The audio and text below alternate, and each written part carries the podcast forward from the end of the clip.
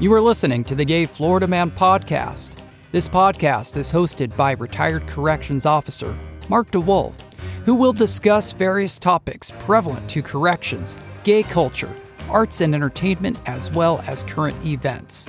Listeners need to be advised that this podcast will discuss situations involving extreme violence, substance abuse, sexual assault, and murder. Details of actual events have been modified so as to protect the privacy of involved parties.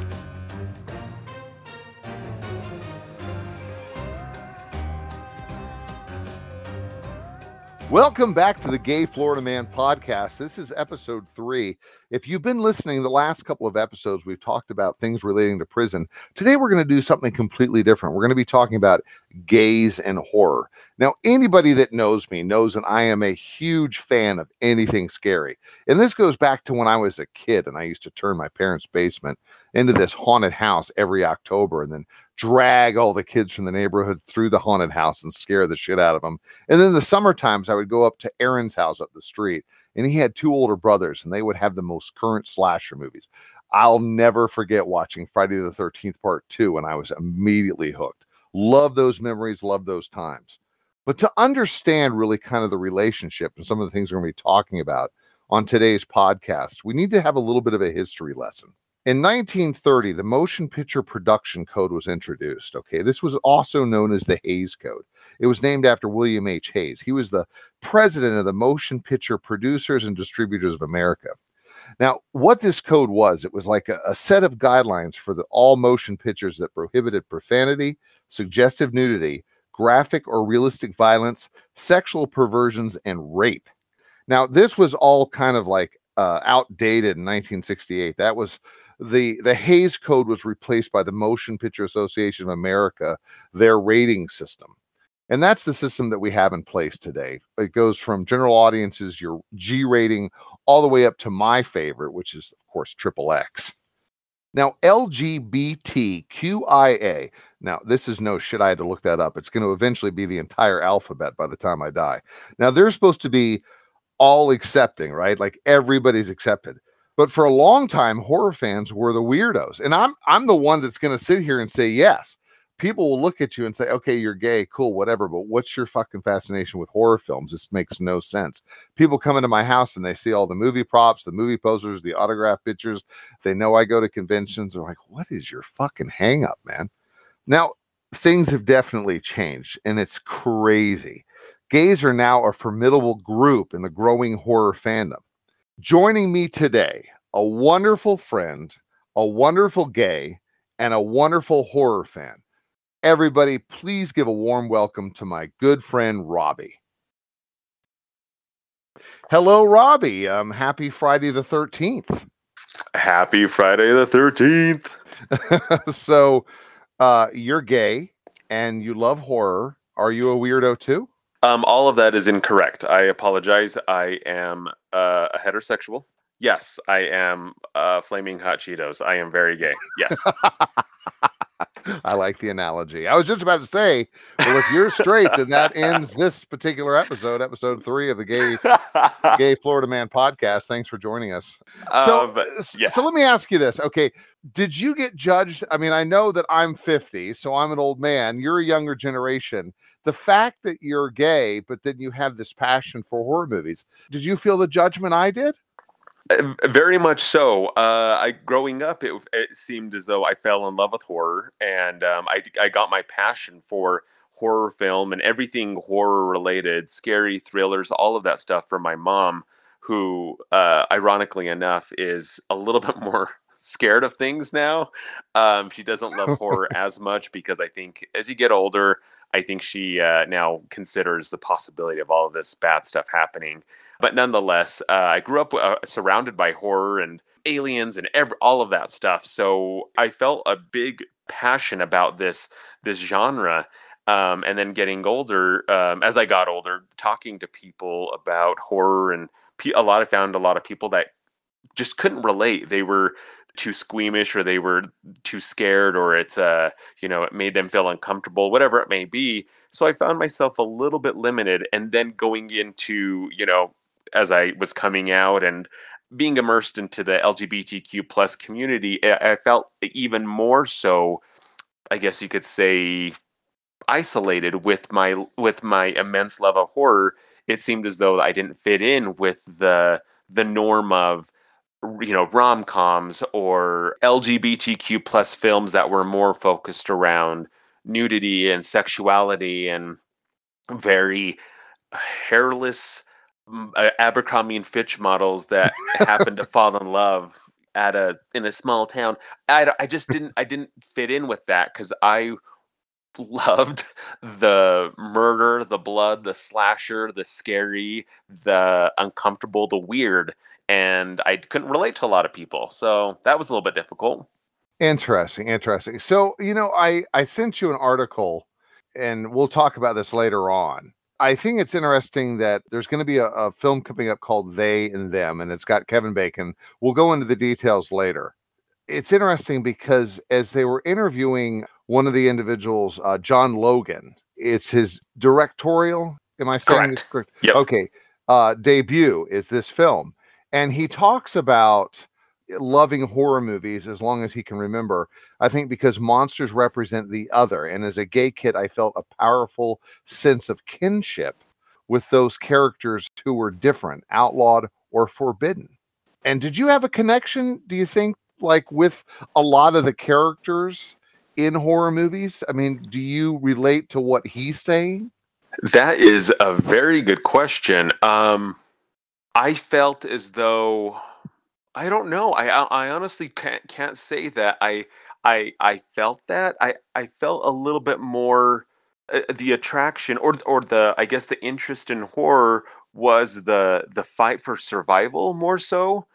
That, okay. That's what intrigued me and whether or not you can relate that to coming out and you know fighting to be who you are in such a conservative in my case with your i'm sure you're familiar with of course being from utah and being born and raised here eh, very conservative very religious i felt as though that subconsciously and i i was interested in being the the person that was going to overcome all of the challenges and maybe i i took interest in the characters that were you know being put against something dangerous a villain a killer whatever it may be, and fighting to survive. And I was doing the same thing in life. Okay. With, you know, okay. rejection and people not understanding and not willing to help. And I thought, you know, it's me against the world at this point, and I have to do what I have to do to survive. And maybe, uh, maybe there's something in there. I don't know. I haven't given much thought, but that's interesting that you brought that up because I can kind of see that. And I love your response. That's fascinating. That's great. What was the first like? Uh, well, first of all, what was your your mom's favorite horror movie? Like the movie that she was excited to, to show you?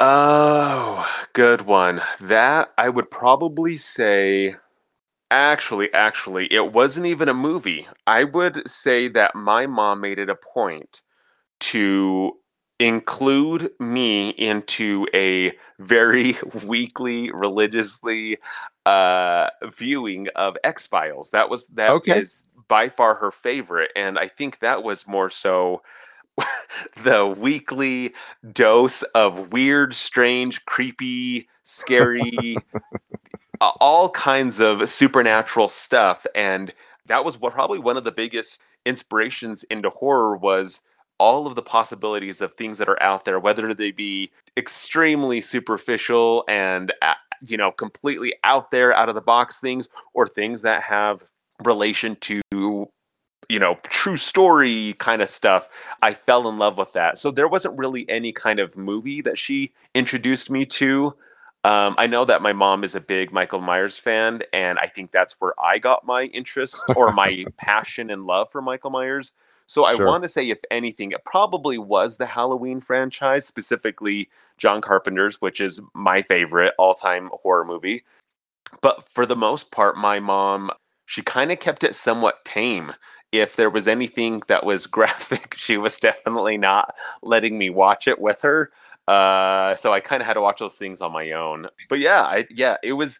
I had to have to say X Files kind of kicked everything off. I'm not gonna lie. You know, it, it's interesting because you know Halloween is really not that bloody of a of a slasher horror movie. Of course, it was it was a breakaway hit. It was a huge success. But you watch the film and it's it's really not that bloody. But then you look at Friday the Thirteenth that came out later, and it showed a lot more of the blood and gore. And it's interesting because that's what really appealed to me. And it, it my parents they were okay with letting me watch people get stabbed and cut up and and sliced and diced. But if it came to a woman's breasts, oh no, no, no, no, no, no. And and I I was raised in a household I was not allowed to watch Three's Company because the character Jack had to play this game like he was gay in order to live with two women. So he acted gay and feminine. And of course, that was uh, the kind of the comic relief for a lot of that show. And that was absolutely off limits, inappropriate. No way. wow. so I understand about growing up in a conservative environment like you did in Utah. I, I definitely in Virginia, uh, going to Catholic school and in a Catholic uh, household. My father was a Marine, uh, ultra conservative, and so there was definitely restrictions on a lot of a lot of film. Let's go back in history. Let's talk about like the evolution of horror and and how it plays into the the, the gay culture. I got to mention Psycho, 1960. Um, yes, yes. you know, an absolute favorite, even though it's just a character with a split personality who dresses up as his mother. Uh, it's interesting that Anthony Perkins was cast in that role, and he had a very overbearing mother. I, I read the book Split Image, and it talks about his whole life, his whole history, and he was a gay man. He accommodated Hollywood and he took a wife, and I'm sure he absolutely did love his wife, Berry Berenson. It's interesting that that Alfred Hitchcock cast him as the part of Norman Bates and the, the, character. Even back with Psycho, if you listen to some of the wording, you can't help but wonder if it's a little bit homophobic because when Norman is carrying his mother into the basement and it's shot overhead, so you can't tell it's a corpse, you just think it's an elderly old woman as he's taking her down to the, the fruit cellar mm-hmm. and he's talking back and forth. He's doing both voices as he's talking to her. And as he's carrying her down you know she says no i will not hide in the fruit cellar ha you think i'm fruity huh? And so is that is do you think that's homophobic? Do you think it was written? Because the term fruity is definitely one of the derogatory expressions for somebody that's gay that guy's a fruit Yes, I, I, found that interesting as well because when when somebody were to say that, it, it can't it very much so depending on who it is is derogatory, and at that time as well, that was extremely derogatory. But that was also almost the norm in saying, "Are you that you're you're gay, you're you're queer, you're you're something along, you're something in that category." But nonetheless, in that context, derogatory Yes, but also I think it was a little bit more of a a jab to him saying, you know, I know who you are and I I'm aware of who you are really, I guess you could say that mm-hmm. you think I'm fruity as well. Almost a almost like a low blow to him saying the the mother saying, you know, I've known all along I'm not going to be fruity like you. I, I, I interpreted it that way. So I that's interesting. I very much so think that that was a little bit of a a low blow to him from his psyche of his mother. Well, sure, I see what you're saying. Like, there's definitely. I mean, and and I definitely had a major insecurity as I started to realize my sexual orientation, and I realized that I'm the the odd man out. I'm different than other kids, and when I started to hit puberty and I realized these other boys my age are talking about this girl or that girl in grade school, and I'm like, uh, I this is something's wrong, something's different. Like, why am I not having these feelings? So I I can see what you're saying. It's it's interesting that early on in the film he says a man's best friend is his mother, and he has a real connection with his mother. Just a little bit. You know, it, I got to say, footnote on this um, Anthony Perkins ended up passing away from AIDS in 1992. He had directed part three, kind of typecast in a lot of ways, and, you know, would only be called in for a lot of the horror films. This is an interesting detail. His wife, or his widow rather, Berry Berenson, she died on Flight 11, American Airlines. Uh, she was on the plane that went into the North Tower of the World Trade Center. that is the craziest thing. I don't know. There are certain things that kind of give me a weird feeling, and that's definitely one of them. Where whatever you want to call it, just the suspicion behind it, the the, the coincidence, the irony. I don't know. It's just odd, an odd feeling to know that. That's that's different. Crazy, crazy. You look at history, and so Hollywood was homophobic, and a lot of that I think stems from the influence of the Catholic Church.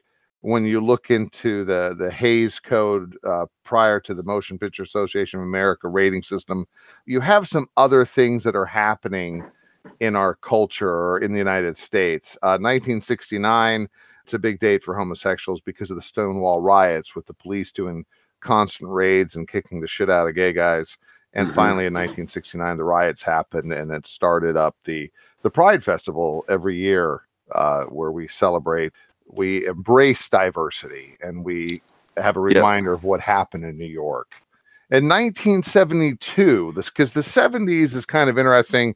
I'll get to the Rocky Horror Picture Show, but in 1972, you've got Deliverance, which has a very graphic male on male. It's not a horror movie, but the idea of what takes place is scary as hell, where you have a guy get raped, a man male on male rape. I did we watch that when you visited? When you and your husband visited? I believe I believe so. I love that movie. Uh yes, I believe we did. It's it's a creepy, creepy movie. If if you haven't seen it, it's not a horror movie, but I'm telling you, it it's terrifying and it, it was visually shocking. But that was 1972, scary as hell. Not a horror movie. Definitely brought up the whole issue of gay sex, anyways, whether mm-hmm. invited or not. Um, 1975, Rocky Horror Picture Show. Is that a gay movie? I know it's not a horror movie. It's it still plays every year somewhere in the United States, probably every weekend. You know, people go in with their rice, their their uh, water bottle, their lighter. it is the gayest movie. I that film by itself was probably one of my eye-opening moments where I felt as though I knew that there was something so watching that film and then talking to other people, I found that the people that had watched it were all either LGBTQ plus or extreme allies to the LGBTQ plus yes. community. Yes. Yes. And I felt yes. as though this is a gay movie. Or not even a gay movie. This is a film that invites all of the people that are inclusive, I think, through and through I, I almost could go out and say, "Have you seen Rocky Horror Picture Show?" And they would say yes. I'd be like, "Okay, you're cool by me." I would know at that point that that is a safe person because of the content and the way the film is played through and all of the topics and the subjects and everything it touches on. I feel as though the people that are drawn to that movie or love that movie or enjoy that movie are people that are the, these individuals that are more accepting of the everything in the human spectrum, everything. And I, I, I, like I said, eh, when I watched that and I found out that the more the majority of people that have seen it are a part of this LGBTQ plus or allies, I knew right then and there that that that I was I was something other than, in my opinion, heterosexual. Mm-hmm. And this was mm-hmm. early on, of course, and I think I watched it before I even knew what the hell the movie was about for the most part. but nonetheless, I felt drawn to it, and I felt as though this movie is beyond just entertainment value. It's something great. It's fucking fucking great. I don't know. It's it's hard to explain. it's hard to put into words. You know, well, I know for me, when I was young, I saw Rocky Horror Picture Show holy shit, that sounds scary. Now, I'm a kid and somehow I get a hold of this movie or I see it on TV. I don't know. But I watch a few minutes of it. I'm like, what is this shit? And I'm really disappointed. I want to see chainsaws. I want to see Jason. I want to be scared. What is this crap? Frank-N-Furter? What? And so I, I was very disappointed by Rocky Horror. And then I then I got an appreciation later, the gay love of camp. And that movie is uh it's a very fun movie if you see it with the right crowd. If you watch it at home alone and you watch it on video, it's not as fun. It has a great soundtrack, and I, I definitely, when I have a Halloween party, I, I definitely have uh, the soundtrack as part of the playlist for the parties. so we we evolve into the 80s. Gay bashing seemed to be pretty common. Terms like fag, homo, gay, queer, whatever. Even in John Hughes movies, which is which is kind of sad that it was so normal Mm-hmm. to to trash uh, gays and they were often uh, comical or stereotyped. If you you look at movies like Beverly Hills Cop and Airplane, a very uh, outgoing gay guy that was very funny, you know, also very stereotypical. Maybe Yeah. not, the, not the best image. It also coincides with 1981. Ronald Reagan was in the White House, and you have the AIDS epidemic starts. Very sad time for gays. A lot of your very conservative Christian groups are saying this is your punishment for your uh, sin Yeah. is the AIDS virus, which is really terrible. 1983, we see this horror movie called Sleepaway Camp, and it brings up the whole idea of transgender from the parents that are gay, the the, the lead girl. Did you have you seen that movie, Robbie? Yes. Yes, I have.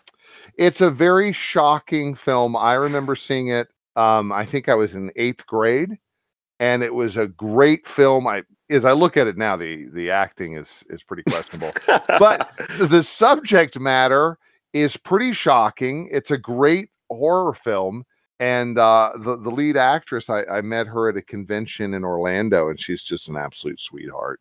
And the gays just, they flock to her. They love her. She's royalty amongst the gays. That's but, uh, incredible. yeah, if you ever get a chance to uh to meet her, she's she's awesome. She's she's fantastic. That gets us up to 1985, and we have probably the most talked about gay. Well, I'm going to say horror movie with gay subte- subtext. Some people say it's not gay subtext. What are your thoughts? Nightmare on Elm Street Part Two. Man, lots and lots and lots of thoughts about this. The context within that film, I feel as though when I watched it originally, I was a bit younger, and it seemed as though I felt almost uncomfortable for the actor because of his portrayal. I felt I was not necessarily watching myself on screen. That's a little bit dramatic. Nonetheless, I felt as though I almost uh, identified with him, and mm-hmm. I, but but so and then fast forward, I hadn't seen it for such a long time, and as of the last, I think I watched it not necessarily recently, but I want to say at least six or seven years ago. It had a different, completely different tone or feeling to it. Now that I'm older and I feel like I've experienced more and there was more self acceptance with myself, and I am, for the most part, I found myself. I know exactly who I am. Mhm. I felt more empowerment for the character, which unfortunately, when the movie was released, the critics and the the controversy surrounding the film was super fucking terrible, and it ruined his career basically. Right, right.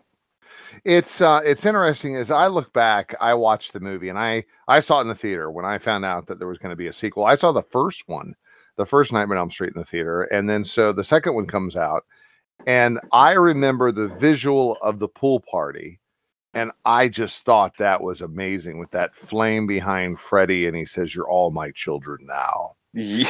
and and I loved it. And you know, you've got the body and I've got the brain, and he rips off the skin, and you see the pulsating brain. Yep. I was young enough where I really didn't look at it and say there is some gay themes in this. To me, it was a, a horror icon that I loved. I loved Freddy Krueger, and it was fantastic. It was new. It was different. It was you know so much more different than a slasher.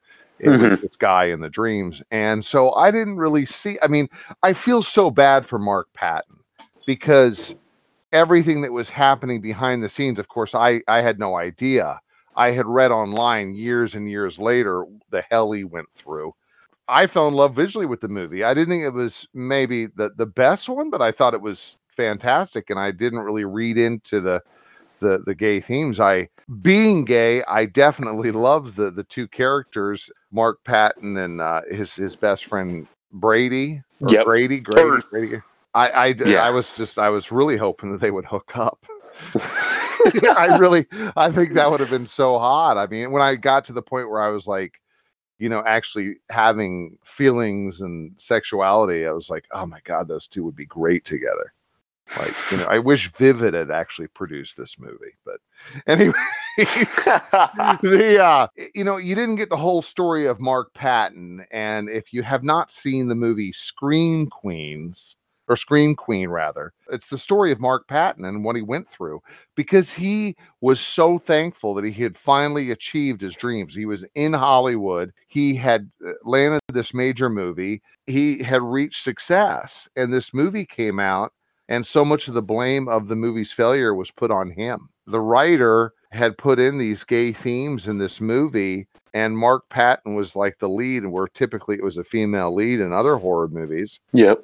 it, just because he's screaming and and people that don't have never been in the business have never been an actor on a movie set or gone through the process you know the director tells you how he wants you to play the part and if you've got versatility as an actor then you're going to he's going to give you direction and he might want you to do this or do that it might be subtle but that's how he wants the character played Yeah. not eh, there's not a lot of liberty typically given to an actor it might be if you're say tom cruise then you're going to call the shots because you're the mega star of the movie you're going to sell that film but when you're an, Yes. When you're an actor on a film and a director saying okay i want you to do this i want you to do this and here is this this kid that's up and coming he's 25 years old he does this movie he does it the way that the director wants him to and the director's going off of a script where things are written by the writer and you know he plays the part and people say you scream like a girl. He screams like somebody that's dying as i watch the movie and i listen to him scream i think it's amazing i thought mark did a great job and they threw him under the bus A hundred percent. They, it, I think that also goes into the masculinity thing and the well, for one, toxic masculinity, where mm-hmm. men don't scream. You know, man, uh, God forbid, or cry. a man. Yeah, exactly. I, I feel as though that I, I mean, currently, I feel like that's also kind of being broken down a little bit more so when toxic masculinity has been is being addressed, and I think more people are understanding and that. But at that time, it was very weak. It was very embarrassing. You men don't show emotions. If you're a man in a horror movie and you're you know fighting to survive and you if god forbid you anything comes out of your mouth it's a yell it's a shout but you don't scream. Right. And that's bullshit. So god forbid anybody gets the shit scared out of them at any moment of the day at any time nobody's gonna be like ah you got me. No. Are you fucking kidding me? You know i'll shit myself and i'll scream to the top of my lungs if you know my husband pops out of the goddamn bathroom without any notice. So I, you know unfortunately at that time it was very it was that masculinity aspect that got him and that's terrible because Yeah. in reality that's not the way it fucking works. But I- nonetheless he still he took the blame. He took the he got thrown under the bus for for acting for acting like any goddamn person would in that situation.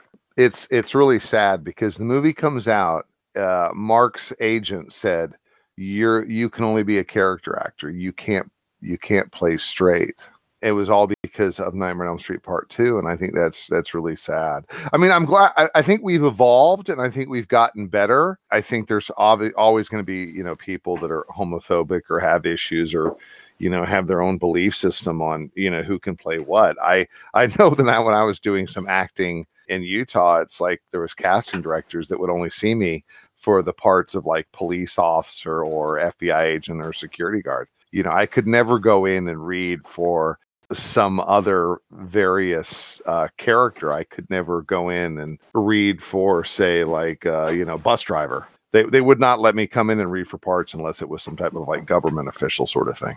So interesting Yeah, yeah. So you know, it's it's interesting, Robbie, because so much of horror has now been produced by gay people. If you look at Clive Barker, Hellraiser, Candyman, Nightbreed, Yep. Oh, he's he's produced some of like blockbuster films. And you know here's a gay guy coming up with some of the the greatest um horror icons. Then you got don mancini. He created chucky child's play. Oh my and god. Yep. yeah it's it's fantastic. You know if you look at like the child's play series you know he brought in john waters uh, i think it was seed of chucky john john waters came in as like a tabloid photographer and if do you know anything about john waters Not a lot, but I, I definitely know who he is. Well, he okay. So I got a chance to actually see him talk at the Tower Theater. The Sundance Institute brought him in to talk, and I got to go see him talk years ago at the Tower Theater. And the guy is he's an independent filmmaker. He's from Baltimore, and he's the one who created Hairspray. And uh, Divine was like his best friend, but he did like Pink Flamingos and a lot of these early films. He's an older guy, so he started making films like in the 60s and 70s and then got to a point where you know he actually went mainstream and was uh his films were distributed by studios like with hairspray But- yeah, I was just about to say yes. And didn't he? He did. Did he do Crybaby, or was that somebody else? uh he did he did. He's got the little teeny mustache. He's a very thin guy. Yeah. he was yeah. well he, he he's great. He's the most realistic people you'll ever meet. The guy is so authentic. He said he likes to go hitchhiking on the interstate. That's how he likes to meet people. And he likes he was telling me about like uh, all these guys that he knows on death row in in maryland that he goes and visits. And his early films are just over the top and he said that like for somebody to to vomit in one of his movies would be to him a standing ovation. And Like that kind of physical response. yeah. Yeah he he's so fun to talk to. He's so different. Really nice guy though. Very down to earth. He he'll talk to anybody. He, he's great but if you read up on him interesting guy he at one point and you know i'm into movie props at one point he had one of the original screen used hockey masks from friday the 13th I Oh no way. yeah from part six and he put it outside of his house like uh, i don't know if it was on the front door or in the bushes but it got stolen but it got returned he got it back again. But this is like an original jason hockey mask and he put it out like just as a decoration for halloween and of course you know that like when i read stories like that i i fall apart that's like makes me cringe Well, yeah. I mean, who the fuck does that? Right right he just doesn't care i mean he's just a John a free spirit. Yeah, free spirit. Great guy.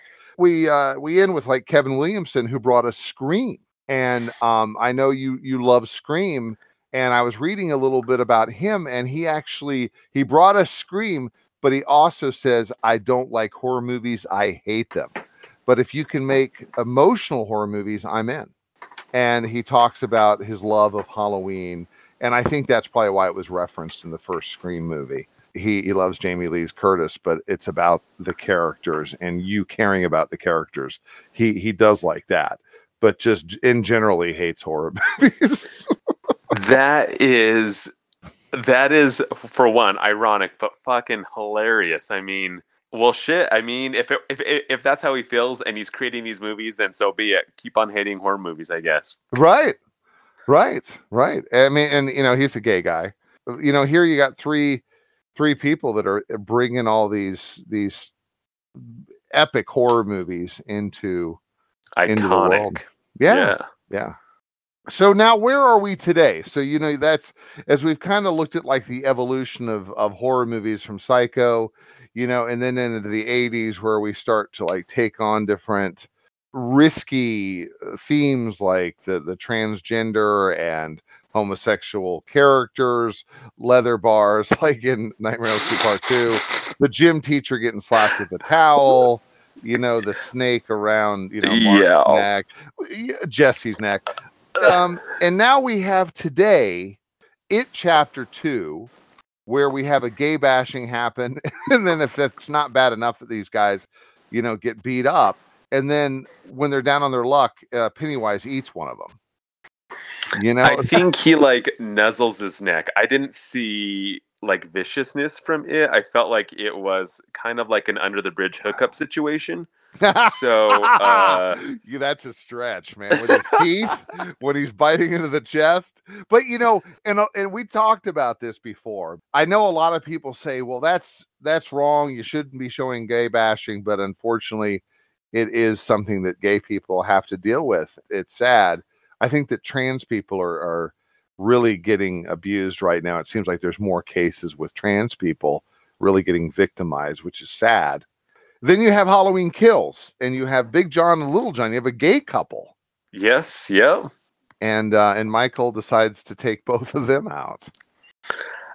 I, for one, the representation in such a massive movie, a a massive cult classic film, I thought was incredible. But the it's a double-edged sword for me because of the cliche again was still there for the most part and it wasn't as in your face as it has been in other movies. Everybody plays that cliche gay character or that stereotype.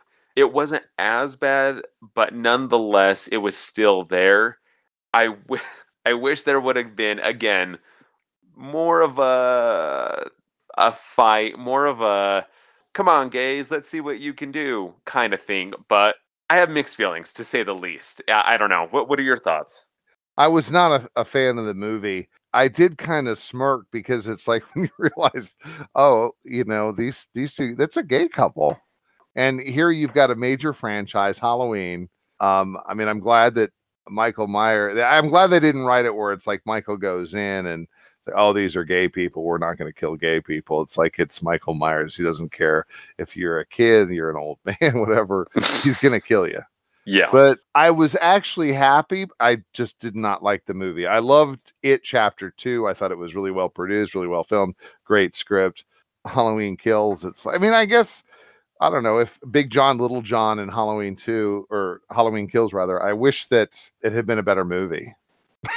So, I, I wish that they would would bring these guys into the mainstream and, and better films or or just make better horror movies. I don't know, and then have gay characters. I, I, I don't know. I, I don't. I mean, it's just it was cool to see gay characters. It just was. I don't know. It was a kind of a silly film. yeah yeah You know, to to my to my firefighter friends, I'm sorry that you all got slaughtered. that was that was kind of sad. But um, uh, so now something that we talked about earlier in the podcast. Let's go back to it and, and talk about it. They them. Uh, Blumhouse to debut Kevin Bacon's gay conversion horror film on Peacock. Now, for those that are listening, I don't know where you've been living if you haven't heard of gay conversion therapy, because it's a pretty controversial subject, but it pops up in the news here and there. Telling somebody that's gay, well, no, this is a choice. You don't have to do this. We're going to get you into some treatment and we're going to get you. And again, I'm saying this based on sarcasm, but we're going to get you normal again. I- think it's going to be a big trigger for people, especially like Utah. That's where a lot of conversion therapy has happened. And if you've ever seen Eight the Mormon Proposition, they talk about this that it was uh, pushed by the Mormon Church, and I think a lot of religious groups push conversion therapy, s- claiming that being homosexual is a choice. It's it's not something that's genetic. I think it's amazing um, that this movie is going to happen, and I, I really hope they do a good job with it. The fact that Kevin Bacon is in it, Robbie, I think that that probably means it's going to be pretty decent. I don't think he's going to be in a total piece of shit. well, uh, let's hope not. Now that you said that, um, right? so you because you sent me the article for it, and I hadn't even I hadn't even heard of it until you sent that to me. Mm-hmm. But reading through that article, I am so goddamn excited about this.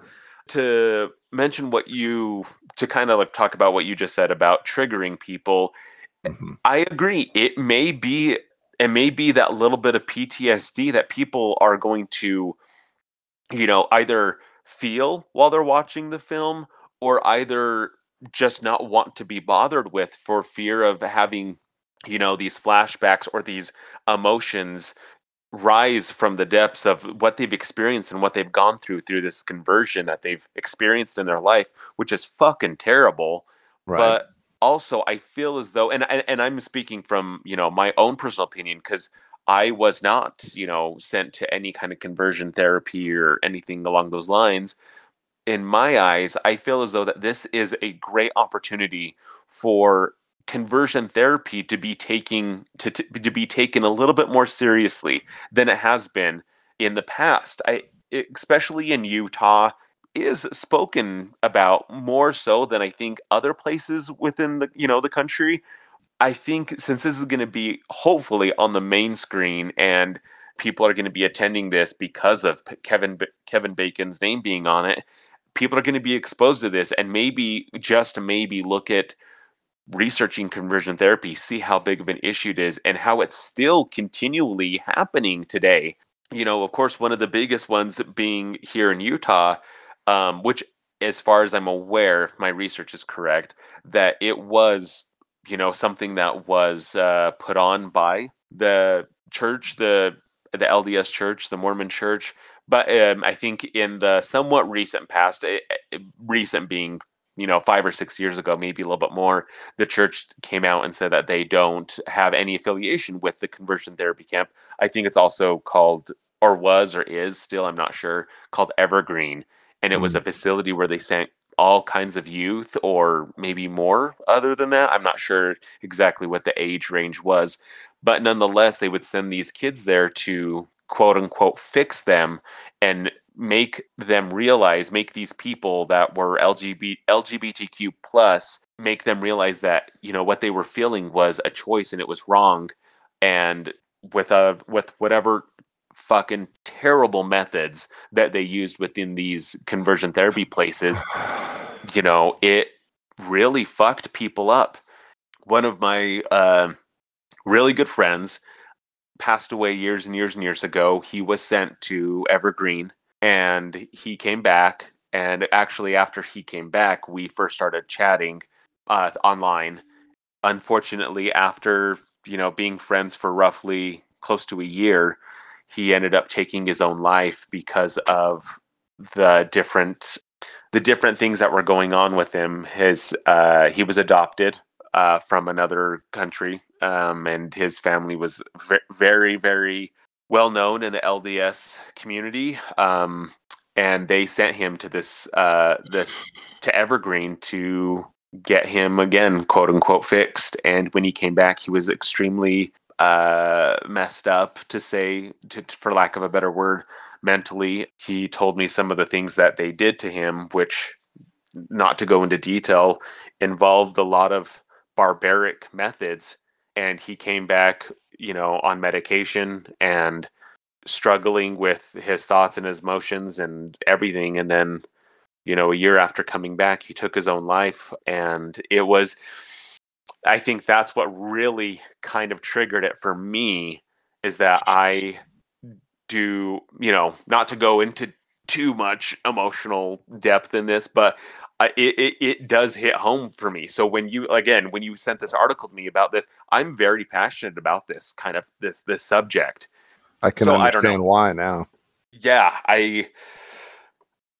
anyway, so uh, I think I hope to God that the the positive of this movie is going to bring conversion therapy camps or facilities or whatever they may be to light, and people are going to see how fucking terrible and how barbaric and how goddamn awful these places are to try to fix someone that doesn't need fixing Right. based off of r- religious persecution or bigotry or bias or whatever it may be it's it's just bullshit in my opinion. So these facilities need to be shut down and the only way they can be shut down is by being exposed for what they're fucking doing. I you know again i hope this film not only exposes conversion therapy but also brings to light it, it gives people that have gone through this justice. It, it helps them feel as though they're being heard and the shit that they've been through it, it isn't isn't for anything. It's there's going to be justice you know made at some point. And I, I might be reading into it too much but that's my fucking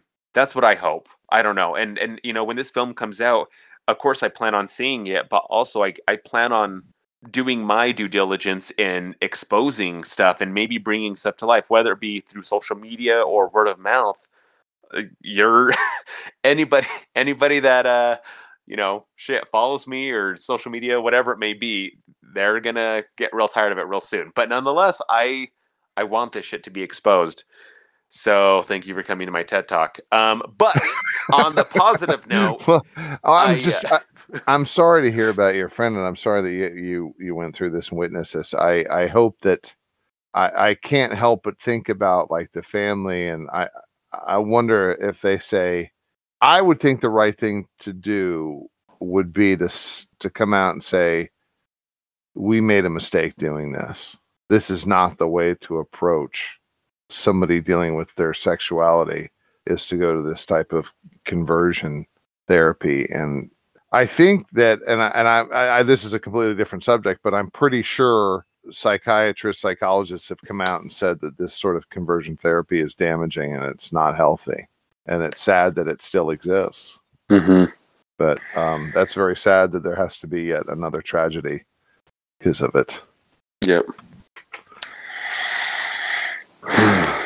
Well, you know how to end a podcast. Robbie. God damn, that got real heavy real quick. My apologies, everybody. As they're just driving to work listening to this, they're like, "Well, right. now that I'm depressed, cool." Right? Yeah, I'm not gonna. I'm not gonna listen to Gay Florida Man anymore. yeah, I, okay, I guess we can just. About let's just talk about butt stuff now and just right. get everybody back on track. Let's let's stick with the butt stuff. It's a lot more fun. so you've been listening. Then we're going to close this out. Robbie, any final thoughts? uh, for one, it, you know, to, to, again leave on a on a on a more positive note, everybody.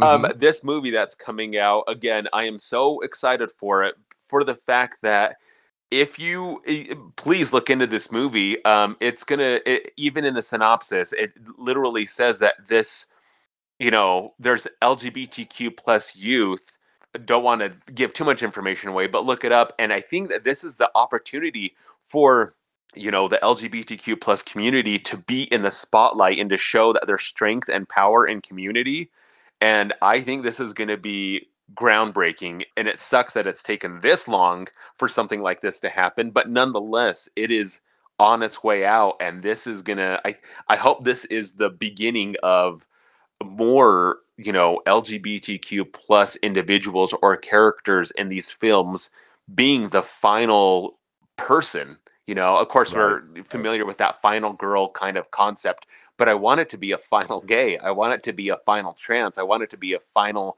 whatever it may be, however they identify, other than that heterosexual, that girl with big ass boobs and a wife beater that's soaked, holding well, an that, axe. But, Don't get me wrong, that's great too. But I, in I so want, many, you know, you bring up you bring up a, a, a different point, but like most of like your your uh your survivors of like horror movies. Typically, that you know, remember if you go back to like Friday the 13th, and Friday the 13th is always my go to. And today, the day we're recording, it's Friday the 13th. But typically, your one, your your surviving girl typically doesn't put out. She doesn't do the drugs and she doesn't put out, right? Mm-hmm. And that's why she survives because she didn't do this bad stuff that is going to basically bring karma in the form of a hockey mask killer or a William Shatner mask killer or a Scream mask killer. so, you know, the moral of the story is if we would just listen to these writers, don't partake in drugs and don't partake in premarital sex, and you'll be fine. So we're all fucked, yeah, Mark. Well, is right, what I'm right. getting at. So no, that you don't get fucked because if you get fucked, then Jason's gonna get you, Robbie. Uh, well, I'm gonna go out. I'm gonna go out just having a great time. So it's whatever. Right. Don't drink alcohol. Don't smoke that marijuana c- cigarette. The ganja. Okay. Yeah. All right. Duly noted. I'm gonna make. I'm gonna. I got a sticky note around here somewhere to write this down.